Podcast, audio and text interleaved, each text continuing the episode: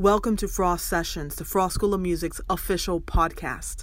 In this episode, our music industry program director, Professor Serona Elton, talks with Joel Andrew, president of CD Baby, one of the world's largest distributors of music from independent recording artists. Together, they explore the way the access to the marketplace has changed for artists over the past 20 years, what the key turning points have been along the way, and what the options are today. Thank you so much for joining us, and remember to stay tuned to Frost Sessions. Hello, my name is Serona Elton. I'm a professor of music industry at the University of Miami Frost School of Music. Welcome to this episode of Frost Sessions. When you enjoy listening to a recording by your favorite artist, it may never occur to you to think about what it took for that recording to be available to you. You could sum up the activities into four categories. The recording had to be produced, the recording had to be turned into a digital or physical product, the recording had to be distributed, and the recording had to be promoted so that you knew of its existence. Once upon a time, these things could not be done without the help of a record label, which provided funding, relationships, and expertise. But as each of these activities has changed over time, opportunities have grown significantly for independent artists, that's those not signed to a record label, to take charge of their recording career. As I considered how to take you through an exploration of this topic, something rather obvious jumped out at me.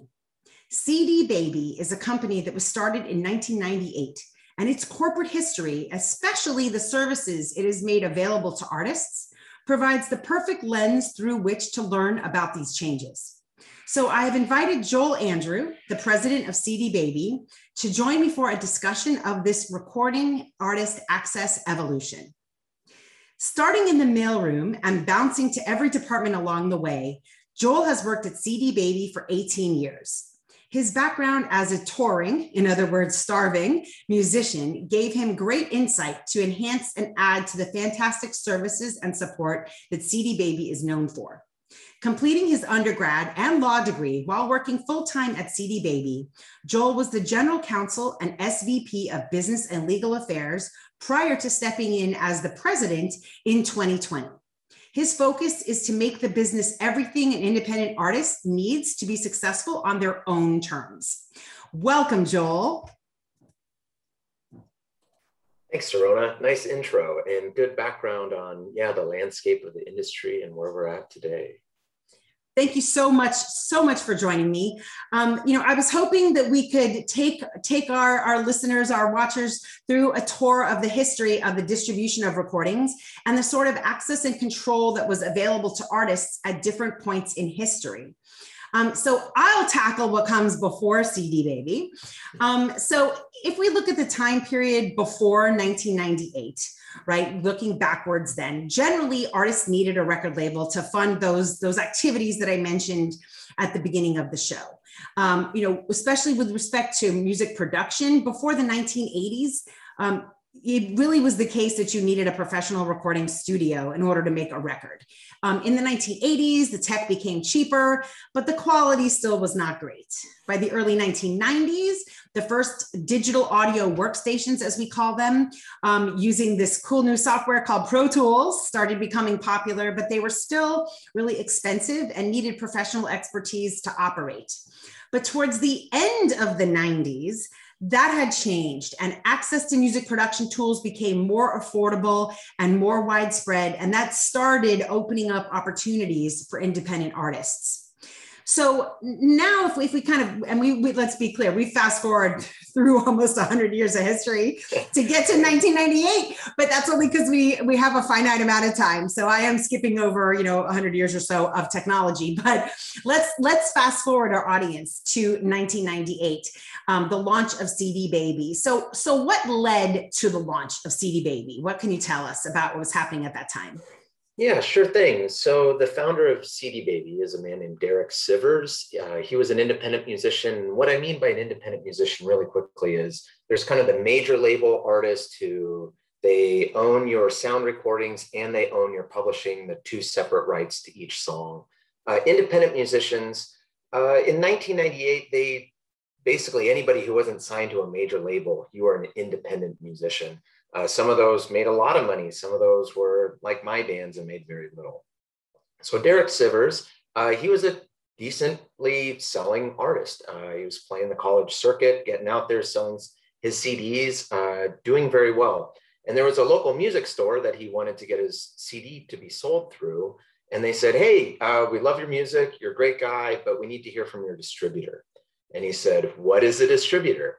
Uh, how do I get a distributor? Asked all the right questions. And ultimately, what it came down to was uh, there was something in between a major label artist and if you had kind of a minor label or an indie label you would sign with them and then they would have some sort of structural arrangement with the distributor those distributors were largely owned by the major labels so it was really inaccessible so for derek who was successful as an independent musician to have a distributor it's actually kind of hard for him to do so 1998 he thought why don't I create my own distribution company? This was during the, uh, I guess, first phase of the dot com craze. So why not create a website music distribution company? So he figured out all the boxes he had to check in order to just get his CD into this local CD store.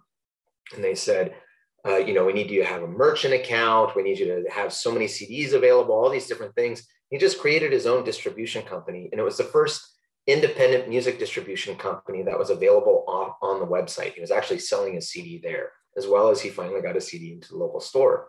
As he was doing that, he heard from countless other artists that were going, You can just create your own distribution company. Can you work with my CD? I would love that as well. So he just kind of started opening it up to all of his colleagues. You know, if you're a touring musician, you know probably a lot of musicians that are looking for the same things that you are. So yeah, started off with something like him and a few others, and then eventually 35 artists, and kept growing and growing. Um, started getting interviewed again. Dot com era. It was kind of funny if you were the first person to sell something on the internet before anybody, the first person to sell umbrellas before anybody else. Uh, that was really revolutionary. So Derek basically revel, not basically, he revolutionized the entire music distribution industry by making cdbaby.com. So started off with just an immediate need that he had, but it grew into what it is now today. We work with a million artists who are getting the same types of services that Derek created uh, over 20 years ago. So that's how it started. It's it's really is it's an amazing story, and in fact, he also, um, by the way, put out a, um, a book, an audio book, an ebook, uh, a little bit diving into the history of that. So so once he got it up and running, can you help help everybody understand how exactly did it work at the time? Like what exactly, you know, what did an artist have to do? Then what did CD Baby do? Um, how were the mechanics worked out? Yeah, so Derek was really smart, is really smart, and knew that the people he was going to work with were independent musicians. They weren't sophisticated business technocrats. They were uh, guitar players who are trying to figure out how to sell their CD better. So he made it really, really simple. All you did was you paid an upfront submission fee, or you would go to the website, create an account, uh, send in five CDs with a $35 check.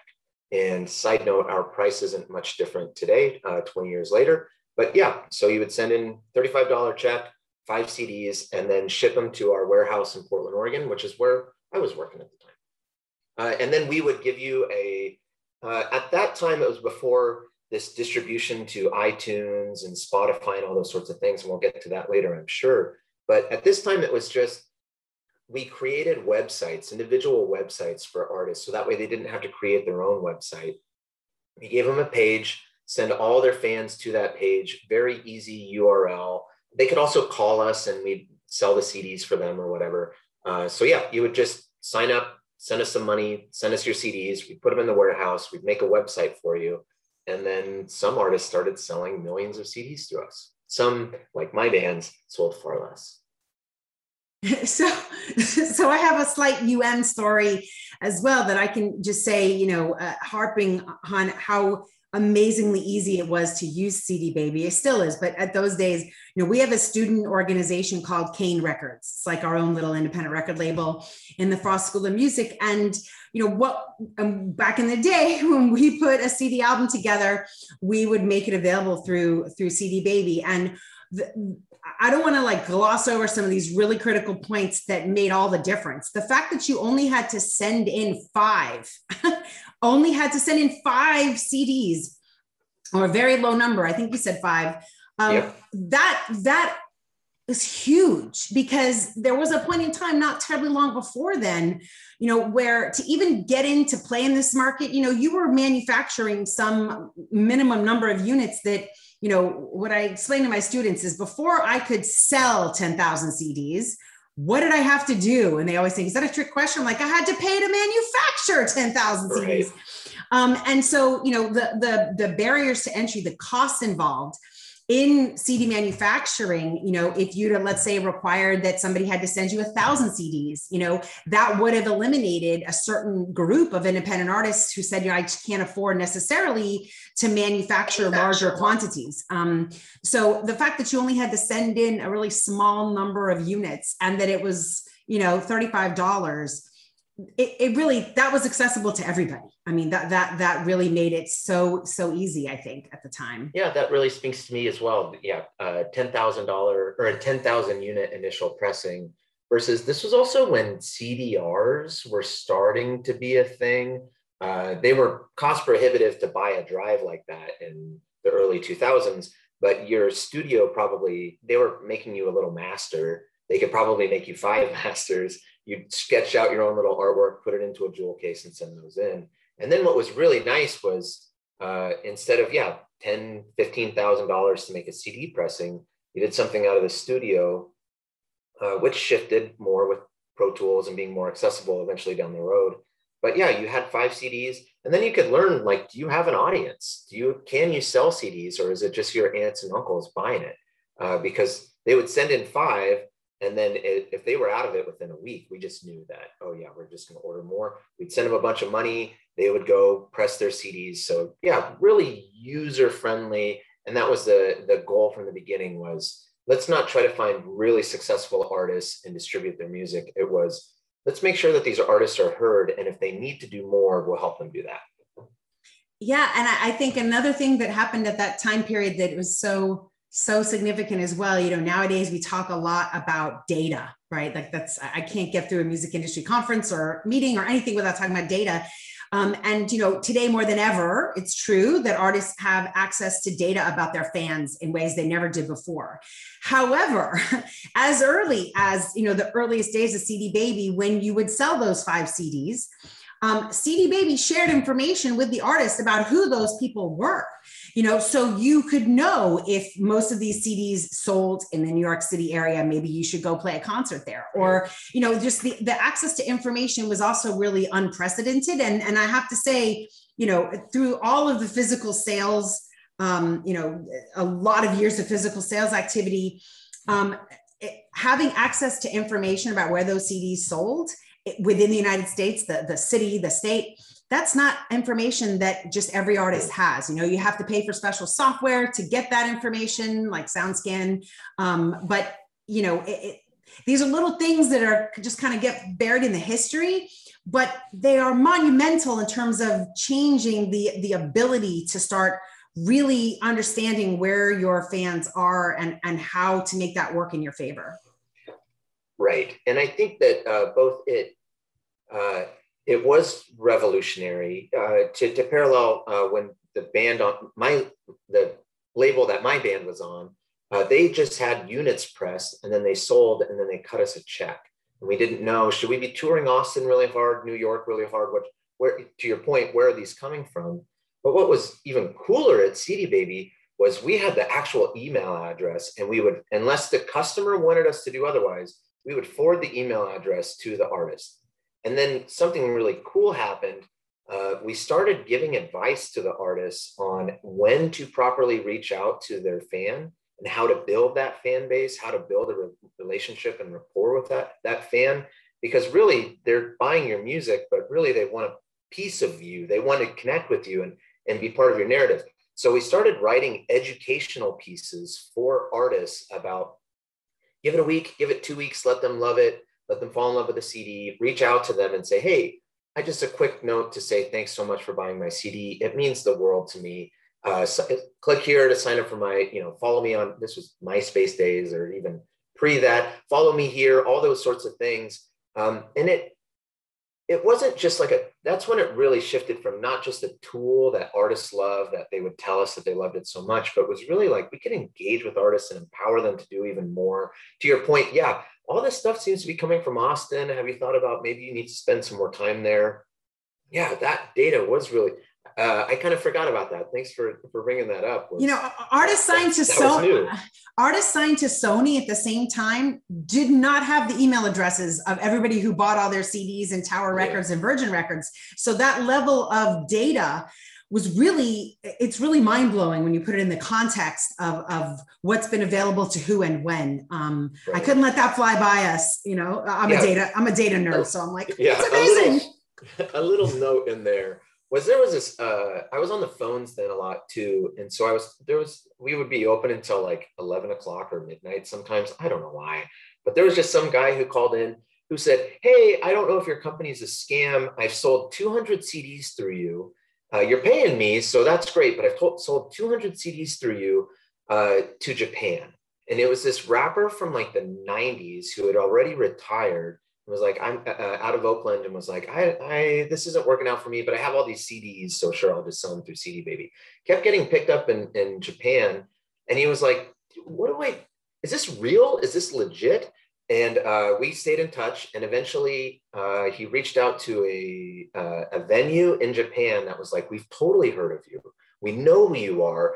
We would love to pay for you to fly out to Japan and tour. This guy was like done with music, thought that he was over uh, was kind of like focusing on this next phase in his career or whatever. And then he was like, this is crazy. I, through this data, I'm able to follow up with Japan, had a lucrative uh, career out there. Just uh, to be able to find new markets like that. And it was really globalization uh, kicking in, which was pretty big, uh, which was pretty new, was especially for avant-garde artists or artists that were kind of like you know, a label would never pick them up and really give them the appreciation that they need, or they would play a town that just kind of doesn't have a whole lot of fans for Django pop country or something like that. You can get that out to the right communities, and then you can see, oh, they love me in Japan, or oh, they love me in uh, Lincoln, Nebraska, or whatever that is, and your fans are out there. And we were just starting to learn that then that there's a market for anything. You just got to figure out what they are. Exactly. So, all right. So I'm going to stop my little data, you know, trip down memory lane for a second, and I'm going to keep us moving on the timeline. So, so CD Baby created 1998. Um, you know, only two years later, the year 2000 was a very, very significant year for the recorded music industry. Uh, by March of 2000, Napster, the uh, at the time an illegal file sharing service, had more than 20 million recordings available that's just mind blowing. And, and I, I remember exactly th- those days. Um, and, and, the impact was devastating. There's, there's no question about that. From that point forward, revenue from physical music products steadily declined. Um, and after the launch of iTunes in 2003, digital revenue started to increase. But it would not be until about 2015 that overall revenue from the recorded um, music side of, of things in the industry started to increase again. You know, it had kind of hit bottom in 2015. So I want to bring another party into the mix here, right? Another another thing that happens in in the evolution of disc maker uh, in the evolution of CD Baby. So disc makers, um, disc makers was a company started in 1946 by Ivan Ballin. Um, and you'll correct me if I say that wrong. Um, and the, the Ballin Record Company. So he created the Ballin Record Company, and there was not any um, shellac manufacturers in Philly. there were no, there were no, you know, 78s, what they called them on shellac. There were no manufacturers in Philly. So he decided to start his own manufacturing plant. Um, and so 10 years later, he renamed that company Disc Makers.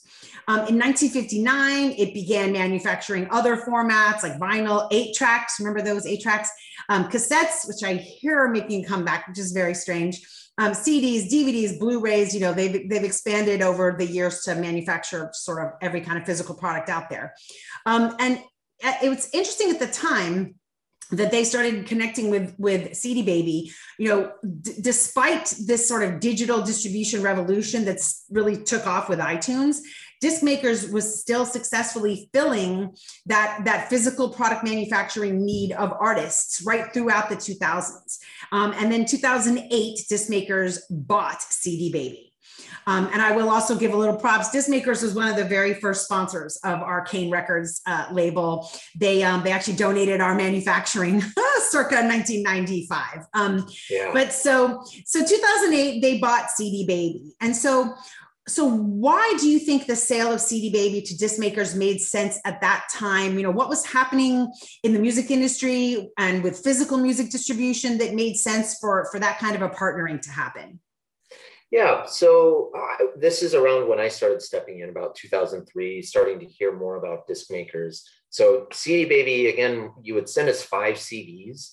Uh, we were large, we were cdbaby.com. We sold largely CDs. Stepping into music or digital distribution, maybe we'll talk about that. But on the physical side, we were a huge retailer of physical CDs, as well as we were a huge, uh, you know, we were working with so many artists at the time 30 something thousand artists or something and, and growing consistently uh, every year and so uh, derek was really smart and was figuring out derek sivers was figuring out what independent musicians need uh, then this the the person who was running disc makers uh, his name is tony van veen he was a punk rock drummer that converted into uh, a music executive professional he just he was selling cds and doing really well at that and then realized, well, uh, you know, 2008 digital distribution was starting to encroach on the sales that CDs had. So I think he was reading the writing on the wall, but also he suddenly had access to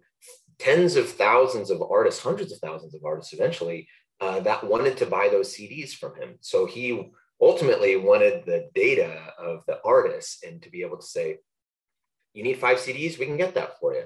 And it was also shifting around that time from uh, you used to only be able to put in an order for a thousand CDs. They started doing short orders, uh, uh, really high end CDRs or other kind of pressings that they were doing. So that was the the strategy was uh, writing on the wall. Let's get into this digital game. CD Baby's doing it right. Oh, another thing that I would say is that Disc Makers was very focused on independent artists.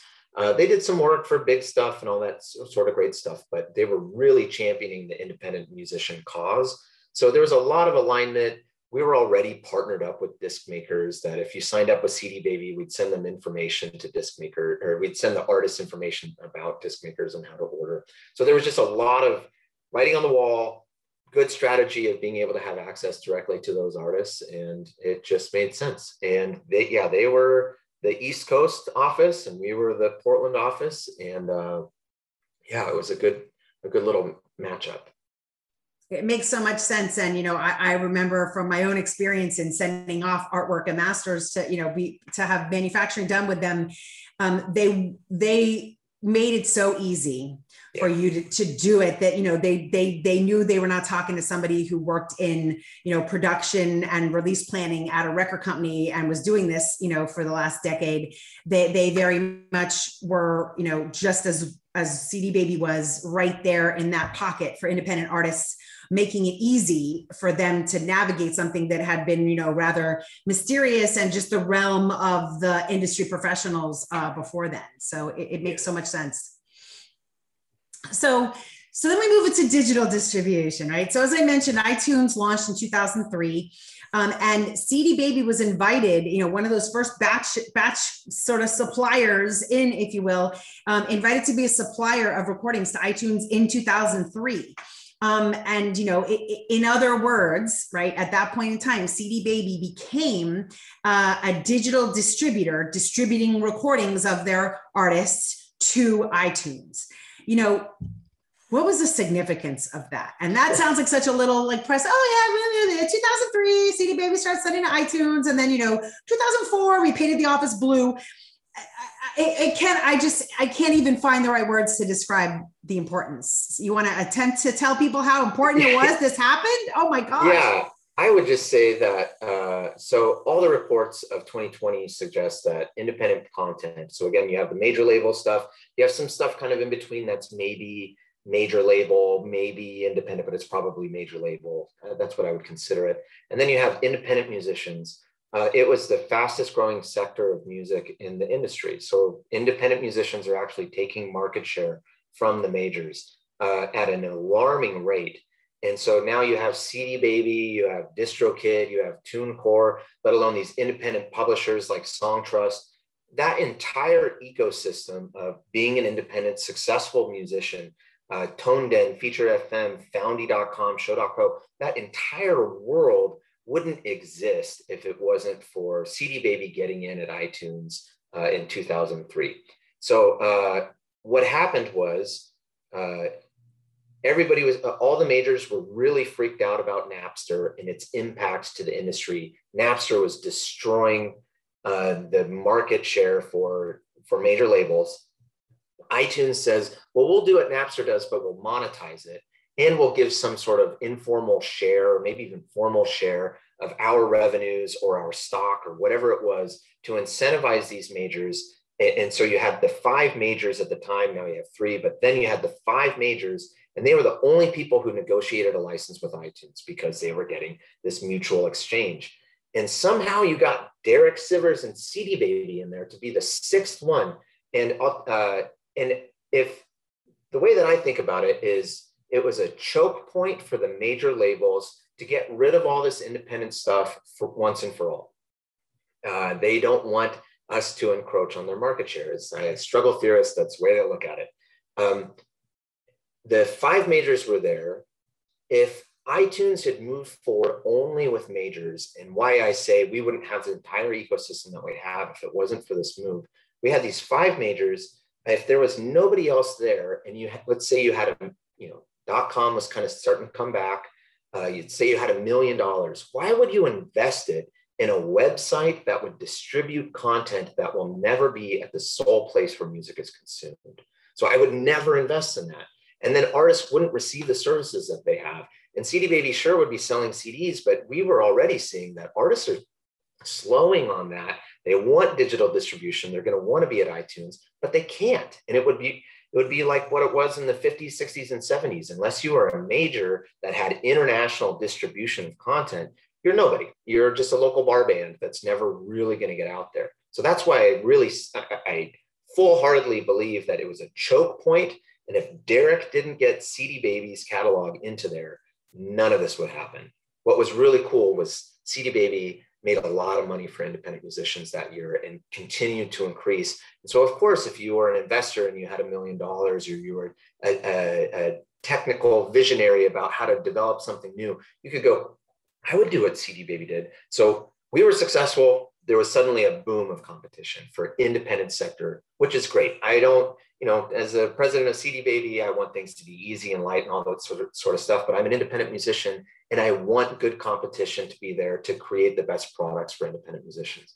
But just to take it back one step, I uh, how CD Baby got in there. Uh, not only that Derek was a really good negotiator, and he had a bit of a team that was helping him out with this. Some great, uh, some great people. So in in 1998, when he started, when you would mail in your CD, we would scan the cover artwork and we would only uh, rip or download the, or you know offload the audio content from the CD for four or five songs for 30 second clips, just so that way when we created your website, you can see what you were buying. You could listen to a couple of clips of like, yeah, I kind of want to buy this. Nobody else who was really doing websites was scanning and ripping content at that level. So I came in in 2003, we had 35,000 titles.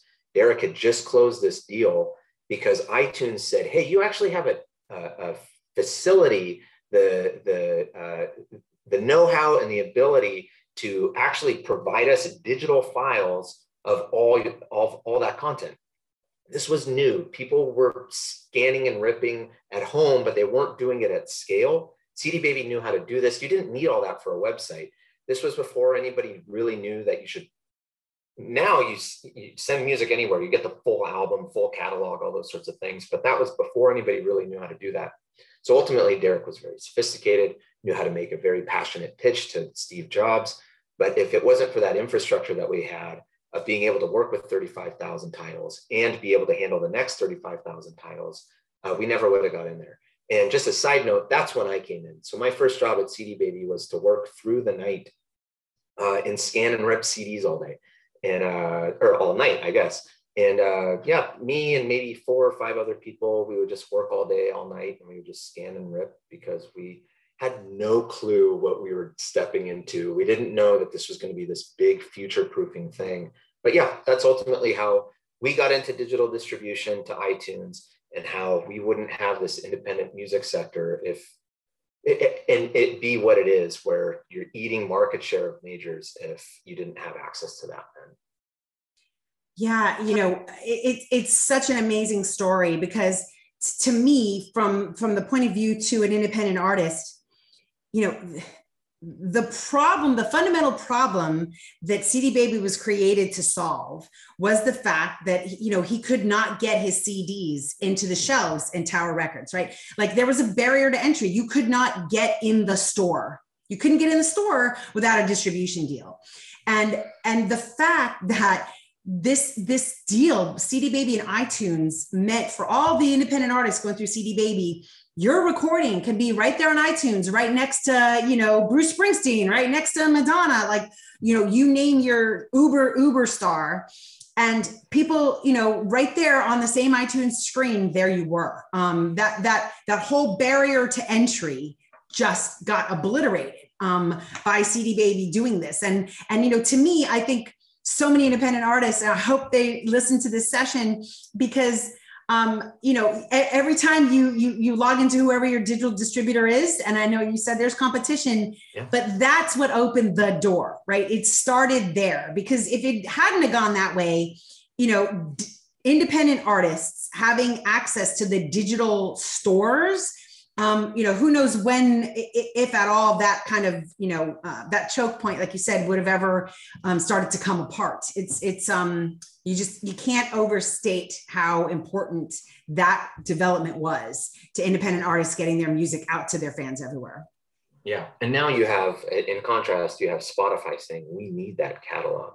You have the next, uh, you know, that Boomplay out of Africa going, we need that catalog it's the complete opposite of what it was those first few years. Uh, when I when I first started being the head of licensing or the SVP of business and legal affairs was like I was doing everything I could to get DSPs to start talking to us. But now that it makes so much money and so many fan, every uh, every fan has probably some band that they know that they think nobody else knows about. Uh, like that that sort of culture and the the impact to our society, the, all, all this stuff happened because of that moment. Uh, largely, um, yeah, it's just bonkers. It's it's uh, unfathomable to me sometimes, but I got to be there, so I know it's it actually happened. It's very real. Don't have to pinch myself. You were there. Um, so, so things have obviously evolved in the digital marketplace since then. You know, uh, and as we mentioned, CD, uh, well, physical sales declined. Downloads started increasing at the same time. You know, it, it took until 2015 for uh, things overall to stop the downward tilt and start turning around and starting to rise again. And people who are consumers of music who are listening to this know you know they've probably switched from downloading to streaming. Um, so that's been a, a, major evolution over the last last number of years. And it is a different world today um, in terms of uh, how cd baby works in this digital distribution space. It's not just itunes and it's not just spotify right? Um, so so today you, can you tell people a little bit on the on the down uh, on the digital distribution front you know what is digital distribution like today for an independent artist through cd baby um, as opposed to you know there was one place itunes really in 2003 yeah now there's places everywhere and we all know the big ones like uh, spotify youtube music apple uh, pandora. All those we know the big ones. There's these new ones coming out of uh, as we just uh, as we recognize that there's an independent sector globally everywhere uh, we're just learning more and more about all these places um, gosh so what's funny to me is like deezer is a relative it's not a new platform for me but it's a new platform for me to have access to but it's huge in europe especially france it's huge in brazil that's where everybody wants to be right now at least what i hear uh, from our reps down there. Uh, let's see here. Boomplay out of Africa has maybe more art uh, subscribers than uh, some of the huge uh, platforms out of the US. Uh, Joox all these different places are what's really cool about it though is in order for them to compete they have to present a different offering than just uh, what amazon music provides so amazon music is really cool and how it is competing is that they also let you sell physical off of their platform and they connect with a little bit in a different way than what spotify does spotify is the biggest uh, but it's also the only platform out there that only focuses on music Apple's huge too, of course, iTunes, but it is Apple. It's selling these other products. So everybody's kind of coming in with a different uh, angle uh, and different offering of what the fan, the kind of environment or the experience that the fan really wants to have. One of my favorites that uh, I'm glad to see more art or more fans and listeners hear about is a website or is a service called Qobuz, Q O Q O B U Z, that's out of France what's really cool there is they everybody has all the catalog. Everybody basically has the same thing. There was this thing called windowing where you would only have like a Beyonce track or a Kanye track for, for like a couple of months or something like that. But now basically essentially everything I want is everywhere. But Qobuz, what they do is there's editorial content in there. So if you're an audiophile and you want to listen to HD audio, a lot of places have HD now. Uh, you can read all about trip hop of the 90s while you're actually listening to their curated playlist of trip hop it's like those that's my style of engaging with fans in a genre. And so everybody's able to do something a little bit different. What's happening now with Facebook and TikTok and even Twitch, you're just getting further uh, interactions with sometimes the artists themselves. It's yeah, it's all over the place. And everybody's what I really like about the industry right now is everybody is trying to figure out how can I make fans just have a fantastic experience, just the best experience ever which is nice because though I'm an independent musician, I'm also a fan. Uh, and I know that the way I want to interact with my artists are the same way that my fans want to interact with me. So yeah, it's just it's just kind of happiness left and right. Uh, but um, there's there's I don't know maybe certain sectors and ages kind of I recognize that I'm not always the most advanced when it comes to certain apps. Sometimes I'm really glad to to work in a community that knows, like everybody at CD Baby knows a bunch of stuff. Everybody's kind of aware of something different that's going on. But what I really like is, you know, everybody's trying something different out. And so uh, we released a, a pie chart of the total royalties paid out to artists depending on DSP. And the big ones are on there Amazon, Spotify, YouTube. But these newer ones like Facebook, uh, again, Deezer is in there. Uh, it's uh, uh, sometimes I can be a little too US centric uh, to recognize that there's a lot of so what I really like about the pie chart is most artists go, that's where my revenue comes from. But I can see that revenues could come from everywhere else. I need to figure out a strategy about how to go after those. It reminds me of when I was in green rooms as a touring musician and get to talk to one of the headliners and ask them, where are you making your money these days? Now you can see, oh, uh, I don't have a YouTube music strategy. I don't have a YouTube shorts strategy. I need to figure that out. And then because there's clear uh, revenues and royalties available for artists if I if I figure out how to do it right. Well, you know, you, you bring up two really uh, critical points there. You know, uh, you guys distribute content to over 150 um, outlets. You know, that is again, you know, iTunes to one, you know, one to 150. And the fact that there's so many international outlets, you know, again, like the contrast is just amazing. Like if you imagine that, that you were an artist, a successful artist on a record company in the 70s, and you know, uh, you've been asleep for a while. And I said to you, you could get your music in all these countries. Like yeah. you, you can. And, uh, you know, product, physical product distribution you know very few had real access to global distribution and generally speaking you know even if you were able to get your cd in some shop in france if you didn't have money to market in france no one was going to buy it. Um, so the access to not only all of these you know really sort of niche services that are bringing something special to the to the table but the fact that you have you can get your music in front of people all over the globe um, is is also pretty mind-blowing and quite a journey from where from where it was. Um, and the yeah, fact so, that you're yeah go ahead please. Oh i was just going to jump in that what uh, what i like about it is I don't know, five years ago, I was listening to a head of one of the majors speak about what's the value add that majors provide when you're looking at, you know, competition from these independent uh, distributors, labels, services, uh, that they that they said, well, one of the biggest things that we can provide is the logistics of global release with it, a perfectly timed global release. When Beyonce lease, releases an album or a track, it is coordinated globally in this way that was just Herculean five years ago.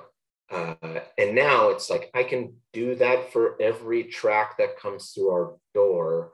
Uh, there's no so just the things that used to you used to have to have some massive infrastructure for. A CD Baby has that infrastructure, but it's just uh, digitized and available to independent musicians who maybe you'll make $100 a year off of their music. They can still get their track into every place in the entire world uh, like that. And, and it's just going to continue to make it easier and, and, and, more sophisticated. And back to your original point, or uh, uh, not your original point, but a point a while ago, the data that you have access to all of it, uh, you can go into Spotify for artists, Amazon for artists. You can look and see, oh, uh, this is a playlist that they're listening to me on. This is a territory, the city uh, that they're picking me up on. All that stuff is super powerful for the independent musician right now to be able to use to kind of guide and and uh, and direct uh, their next efforts.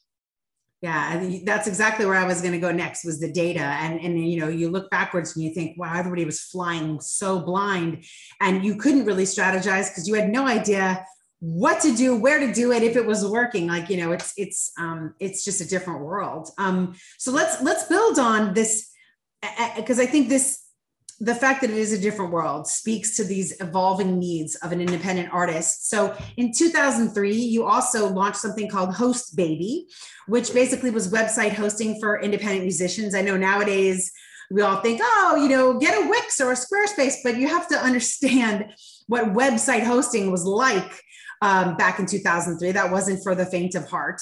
Um, and, and since then, you've really you've expanded this this approach of continuing to offer services uh, beyond distribution services to to independent artists um, and to kind of meet them where they are what they need at that time in the industry.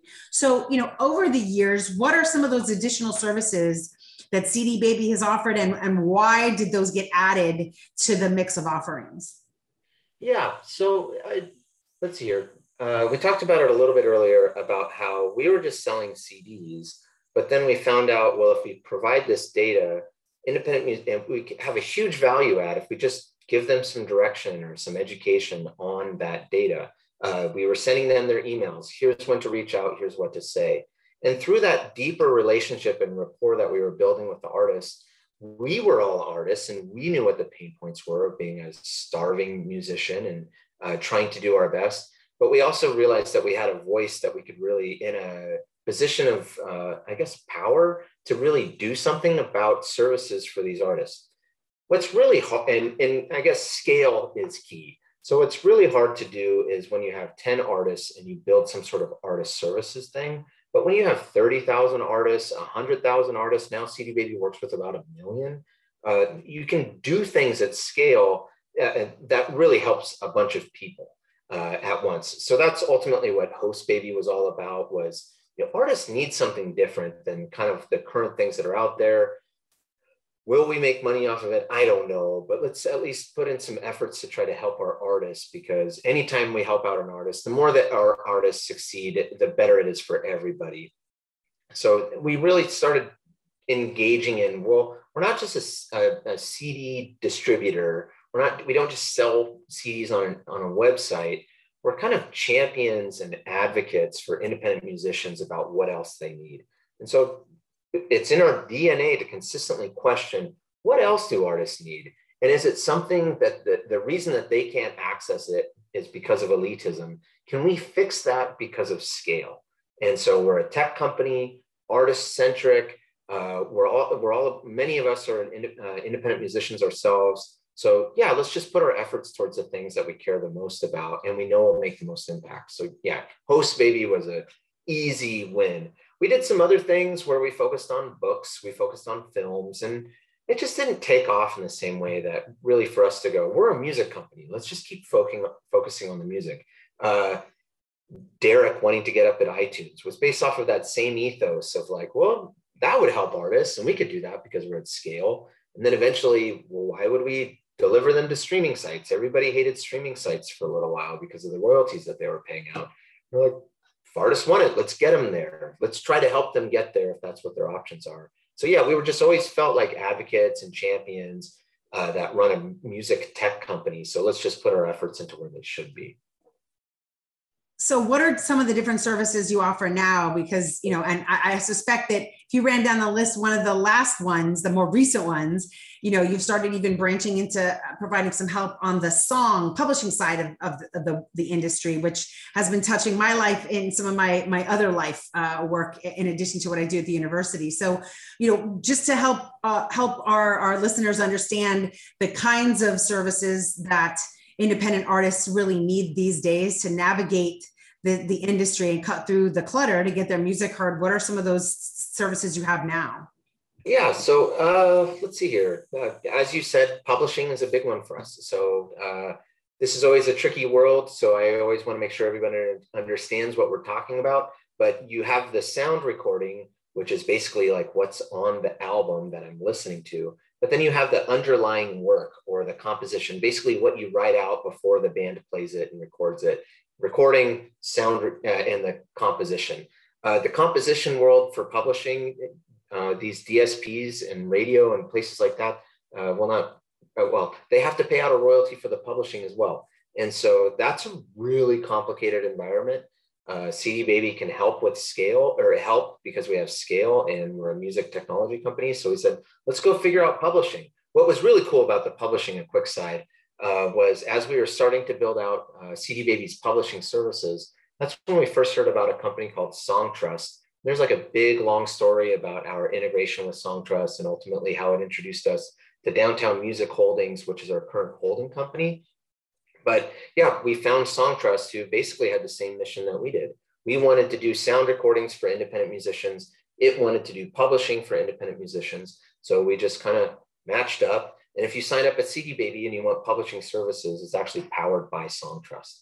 Uh, what was some other really big ones? Uh, so let's see. Here. YouTube. I mean, so those two things alone, like you know, it's amazing to me how what seems like you guys have spotted places where independent artists are leaving money on the table. Like there there's money there and they they're just not able to get in and grab what's theirs. And that that that Songtrust relationship there so many independent artists write their own songs and they're not getting you know some of that money due to them because publishing on some levels even more complicated than the recording side of the world. So you know you stepped in and you're like these artists now they're entitled to these other revenue streams and they don't have necessarily the ability to collect that money. So YouTube is another great example of that. Maybe you can speak to that one for a minute. Yeah, for sure. So YouTube's one of the largest, uh, you know, payout for royalties for our artists is YouTube Music, and that was a ever evolving relationship where you know uh, YouTube at one point had a bit of the pariah vibe that Napster had for a moment, and then YouTube said, "We want to pay royalties. Help us do this." Uh, CD Baby, you you're able to clear a whole bunch of licenses. Why don't you do that for us? And so, yeah, uh, you can go and sign up directly with YouTube, and you can upload your content. But if you've ever had that thing where if you upload a video and then it comes, you wake up the next morning and it it's down because there's some sort of rights thing. There's this thing called Content ID uh, or the CID system where it actually has audio fingerprints. It's able to recognize, oh, I just uploaded a video, but in the background is a Lady Gaga track. It's able to identify that and say, hey, do you want to, if you want to upload this, we're going to put a commercial in it, and all that commercial money is going to go to Lady Gaga. Uh, we can do that though. And so they don't even have to clear it by, are they already pre-cleared it by Lady Gaga. So ultimately CD Baby does the same thing. So you can go up there and upload those things, things your well, same things yourself, but instead of uh, needing a major distributor to be able to collect those royalties, CD Baby does that for you as well. So you sign up with us, we have your catalog, we will go and collect the, the royalties, whether it's your own music video or it was a fan who uploaded. What I what I really like about YouTube these days is when an artist releases an album and then reaches out to all their fans and says, "Hey, we want you to do a cover song of our track." Uh, and perform it, or not a cover song, but we want you to dance to it or make your own music video or whatever those sorts of things are. And those will actually send royalties back to the artist. You don't have to get them pre-cleared. It's all through YouTube. So yeah, we uh, you can upload directly and kind of take care of some of that yourself. But the value add for CD Baby is we take care of it all, all of it for you. You don't have to navigate it as well as we actually pay out. We have a better commercial rate than what you're able to get directly from YouTube. Uh, and also, we collaborate really well. This YouTube Shorts, and they're opening up internationally uh, for for some of these other tools and features. Uh, CD Baby is making sure that, and our competitors do similar things. Don't get me wrong, but we just make sure that we're keeping your content at the forefront of those additional services. But um, gosh, uh, what's a good example? Uh, Spotify has something like 60,000 new tracks yeah. a day. And so a day, a day, yeah. 60,000 new tracks a day are uploaded to Spotify, right? So that's the competition. That's that's what's what you have yeah. to somehow or another have people find your music. Um, that's mind blowing. Yeah. So so distribute. So how do you cut through that noise? So CD Baby again, music tech company that works at scale that's very focused on championing and advocating for independent musicians. What's the next problem they're having is they're going, Hey, Joel, I signed up my album. It's at Spotify. How, now what do I do? Or it's at Spotify. How do I cut through the noise? And so we've been really focusing on what we call the artist promotional tools. We have uh, one of them that's called HearNow, which is basically like a smart links generator that also does a bunch of other things that other smart links pages don't do. But uh, what is it? Um, when I was uh, when I was a touring musician, I would yell from the stage, uh, "Hey, we're selling CDs in the back. Go buy our CD." Uh, now, when I still perform, uh, it's kind of like you can find our content at this place and this place and this place and this place and this place and all these different places. Now it's it, it should the solution there is to kind of go because you lose fans, they want to listen to you right there instead of try to figure out how to find your content. So we have this smart links page that basically you land on that page and you click which platform you like to listen to through, and then it sends you immediately to that website. What's also really nice is it's collecting user data so you can follow up with them later and you know where it's coming from and all those sorts of things. So those are called smart links. It's not uniquely at CD Baby, but our HearNow smart links do a lot more than our, our competitors do. It's helping you cut through the noise because your fans are going directly to listen to you. Another one is show.co. And that uh, so it does pre-saves and pre-ads. Uh, so if my track is, I know my single is going to drop in about a month uh, I can basically get a little sign up list for all my fans to make sure that the day that it launches, they get an email or a message to go, hey, Joel's track was just released at Apple. Click here and it'll take you right there. So you're basically just signing up for these lists for pre saves and pre ads. Show.co does that for free. Uh, there's some kind of paid upgrades. And then we also do digital ads. Um, so we have what we call the ad builder.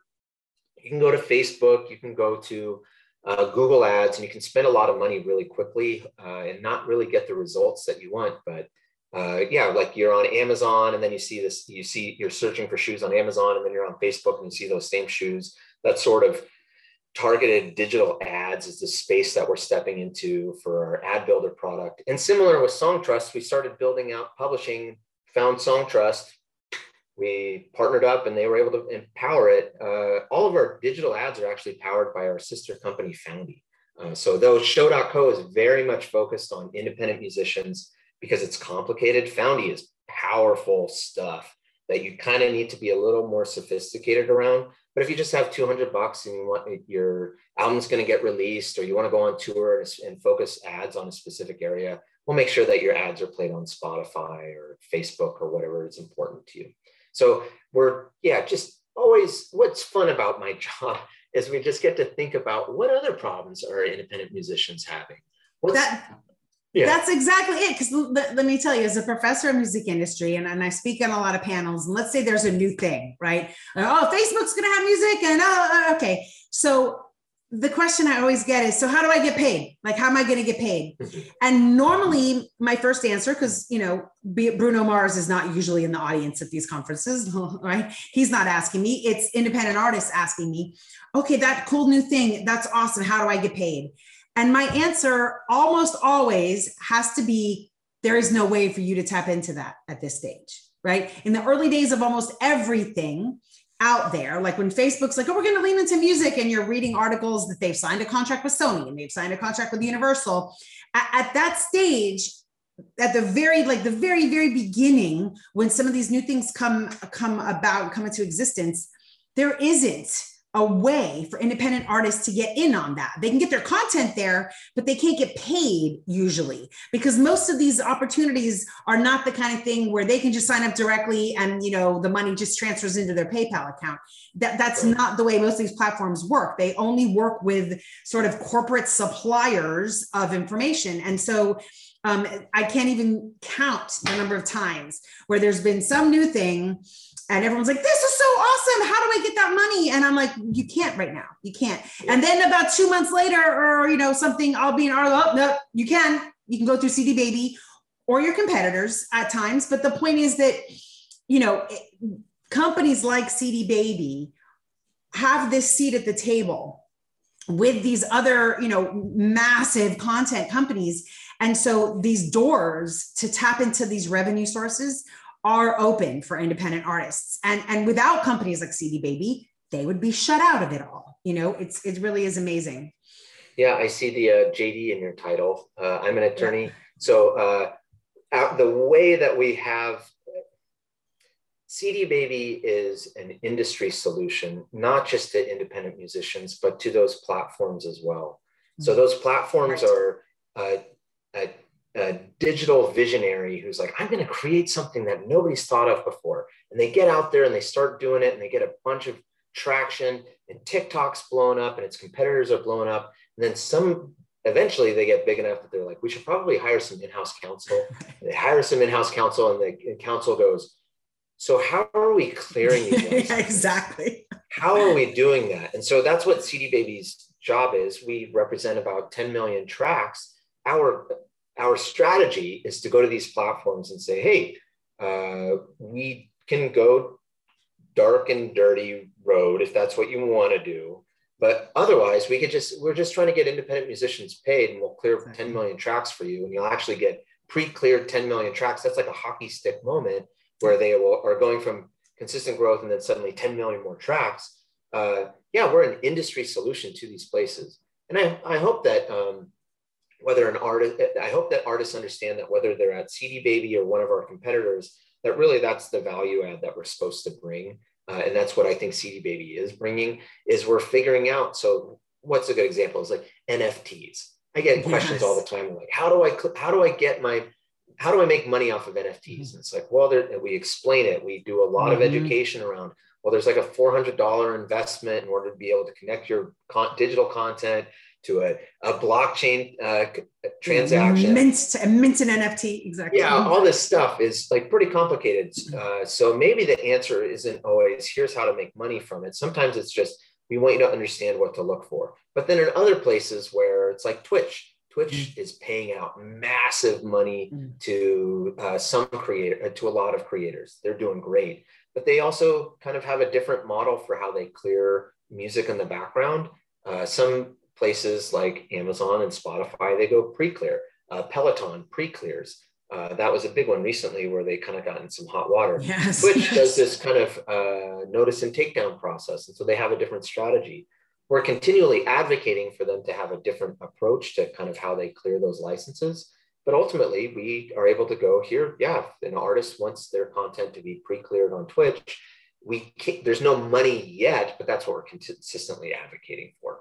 Uh, and that's, yeah, that's our value yeah. add. That's what we used to do was just kind of go, hey, this could be terrible or super easy. Let's just do the easy route and just pay a bunch of independent musicians a bunch of money and let's call it a day and well, start working on It's so great that you use the word easy. I mean, I think the fact is the music business is more complicated than ever. Actually okay? It's it has not gotten simpler. It is 10 times more complicated. Like every year it, it gets exponentially more complicated. So so what exactly is independent artists to do? They are not going to become an expert in every single aspect of the industry that continues to get more and more complicated. Like they would never have a single waking moment you know to make music if that was their entire mission.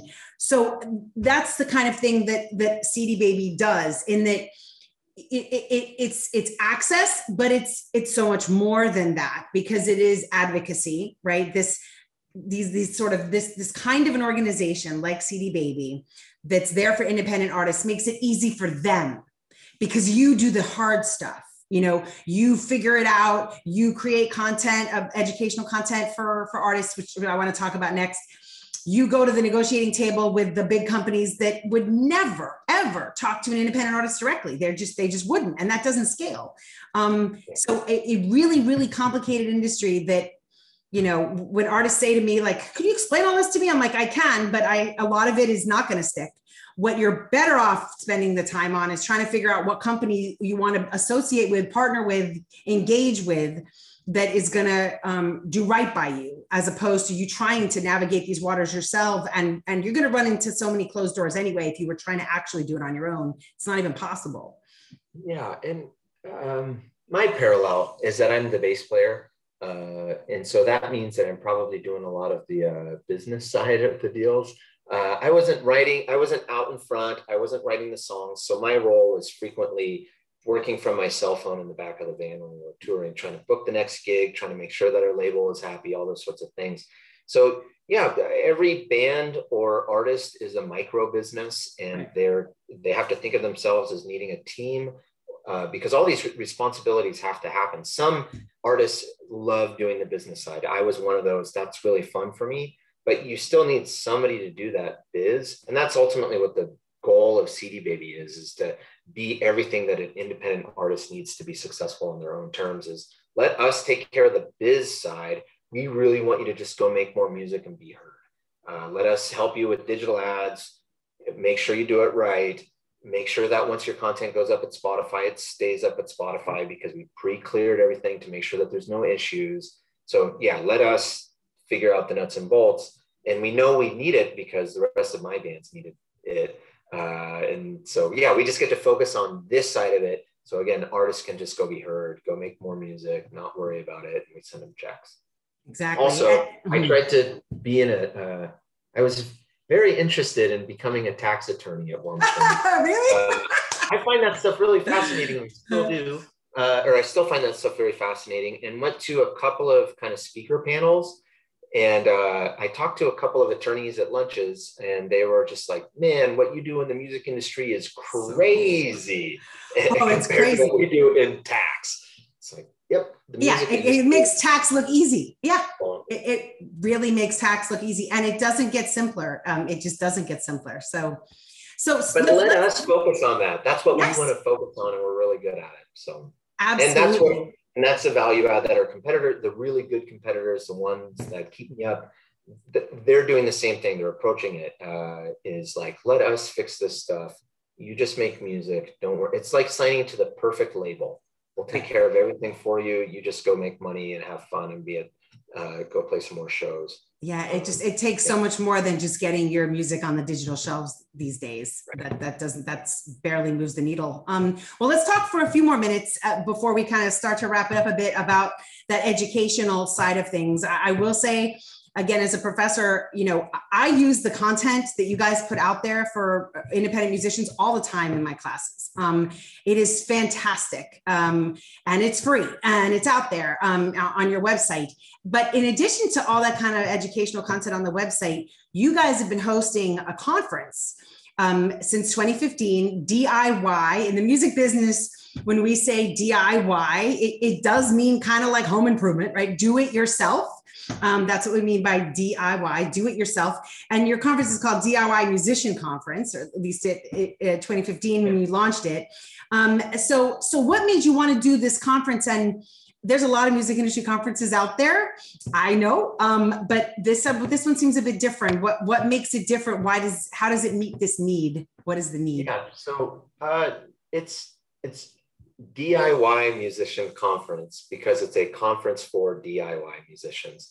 We go to count to your point, we go to countless music industry conferences and uh, no critique of South by, but what South by is trying to do is to pull together the entire music industry for a celebratory event. It's not, it's kind of hard sometimes as an independent musician to find really valuable content there. There's maybe, it's just not the priority of the event. It's trying to do something much bigger. DIY Musician Con is just information that you want to know about kind of upping and leveling or leveling up your career. So uh, we bring out artists who have and interview them who have really fascinating uh, trajectories or objectives, or they had like mission based art or something like that, that we really want these musicians to learn a lot about.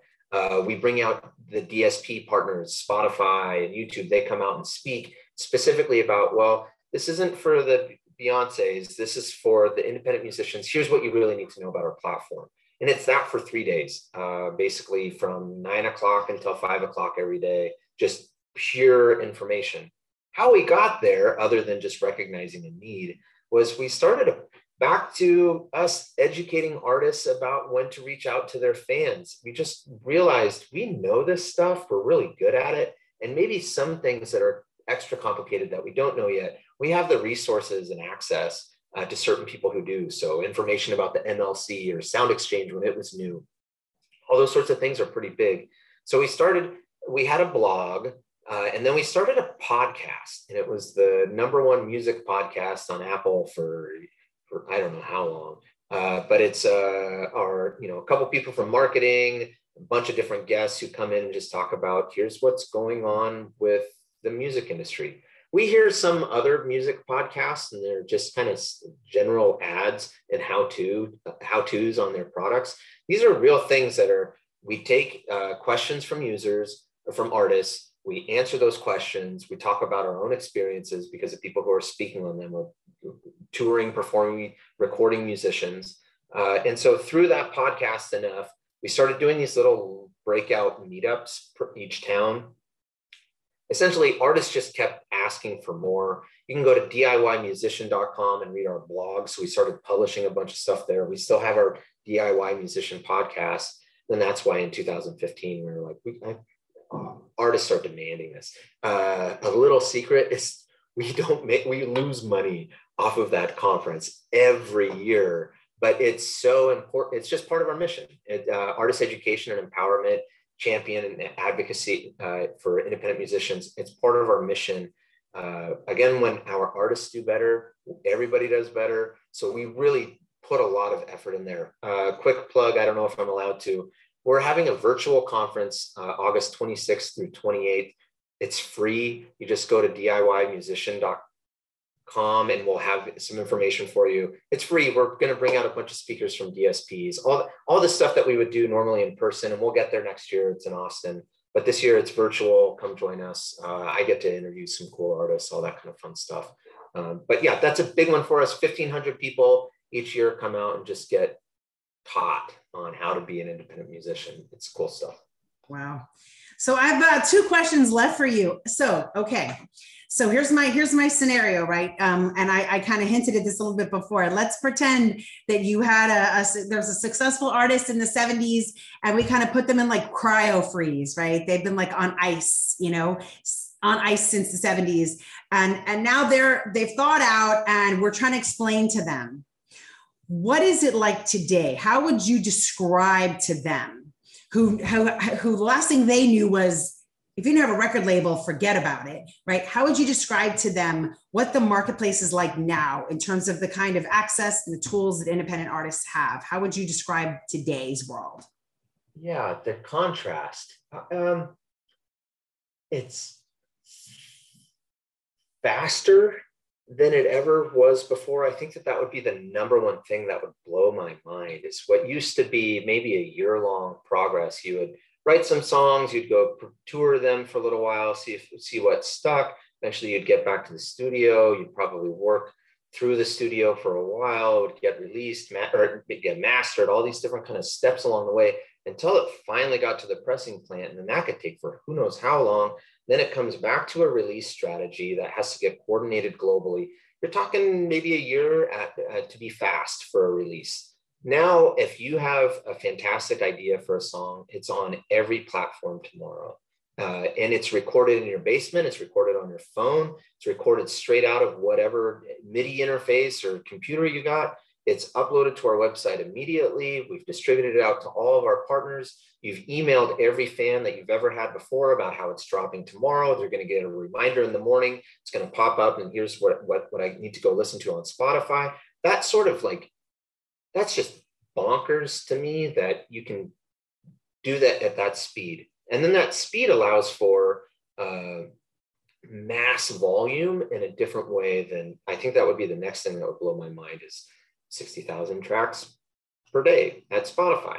But what, what would be, I think where a, a, a cryo freeze musician would start gaming the system, and this is what's happening now, at least, is well, if I can release a content or a track globally and it, it's that fast why aren't i releasing something every day every week maybe every month and just kind of hash it out and just be like what used to be a uh, I remember when I recorded my first album, our engineer was like, you have to pay $10,000 per recording. This was like Nashville rules.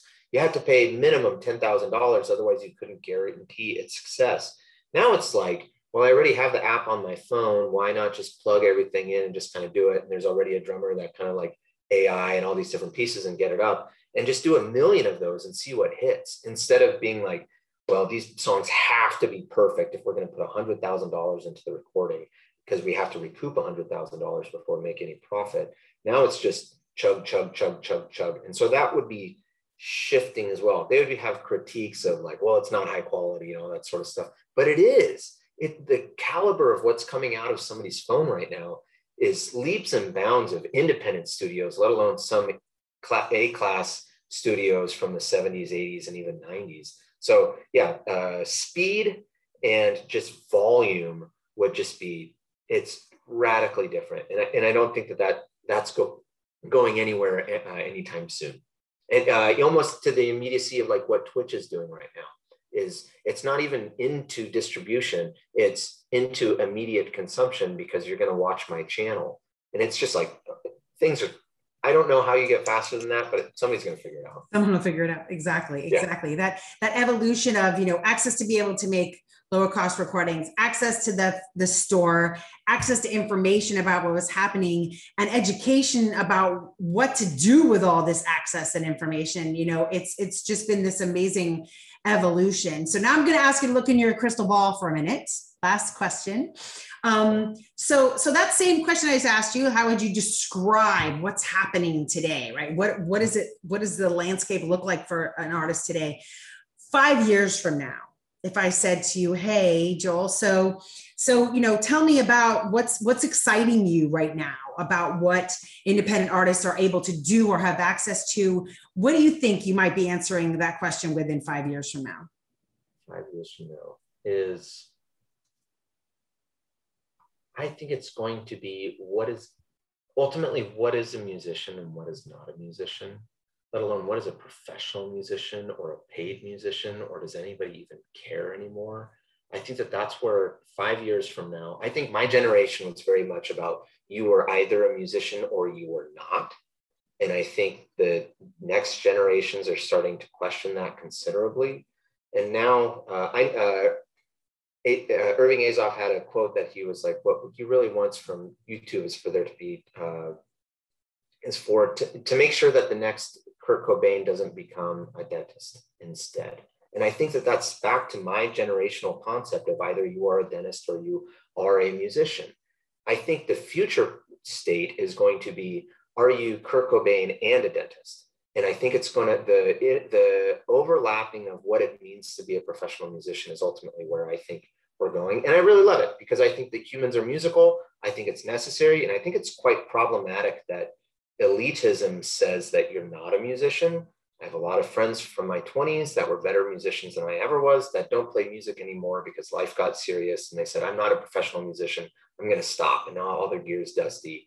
And they're probably paying for therapy because they are a musician and they need to play music. And I think that that's some of the big systemic social problems that, uh, that uh, I get to help. Uh, I don't have to come up with the solutions. I just get to help implement them.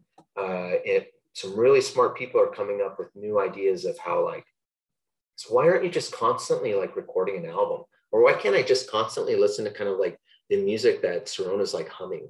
Or some like some other engagement than purely i am a world-class musician and so i validated my position as a musician or not versus maybe it's a mix and maybe i get to have you perform uh, at my dinner table from the VR and all these different things. And yeah, engagement and what is a musician and these platforms like Twitch and TikTok really challenging because uh, at least today you can be a basement, you can be a basement, you can be living in your parents' basement recording platinum level tracks and never leave your parent. I've heard these stories that their parents don't even know that they have 1 million subscribers on YouTube that sort of stuff. And I think that that is just going to continue to compound and go kind of like, well, why aren't I a dentist and a musician? Or why can't I do both? And those are good things to me. It's going to totally mess up the music industry, which is what's great. It needs to get continually checked. I think you love that. I was like, that I think you definitely enjoy messing up the music industry for the better. Well, that's what we did. So why not keep going? We only started. We only started. Yeah. I'm excited for who gets to talk back about the decisions that CD Baby made 10 years ago, which will be my regime. I really like this, this question to think about like, yeah, what are they going to say about like, yeah, Joel was, Joel had it together, but he really missed like, how great it could be. And yeah, that's good future thinking. I like it. Excellent. Well, Joel, this has been so much fun. Um, thank you so much for joining me. I learned a ton. I hope that those uh, who've been listening or watching us have learned a ton as well. So, thank you very, very much for joining me. Um, and thank you to our audience. Thank you very much. Thanks for tuning into Frost Sounds. Um, and we'll see you on the next episode. Thanks. Bye, Thanks so Joel. much for having me, Serona. Good to see everybody.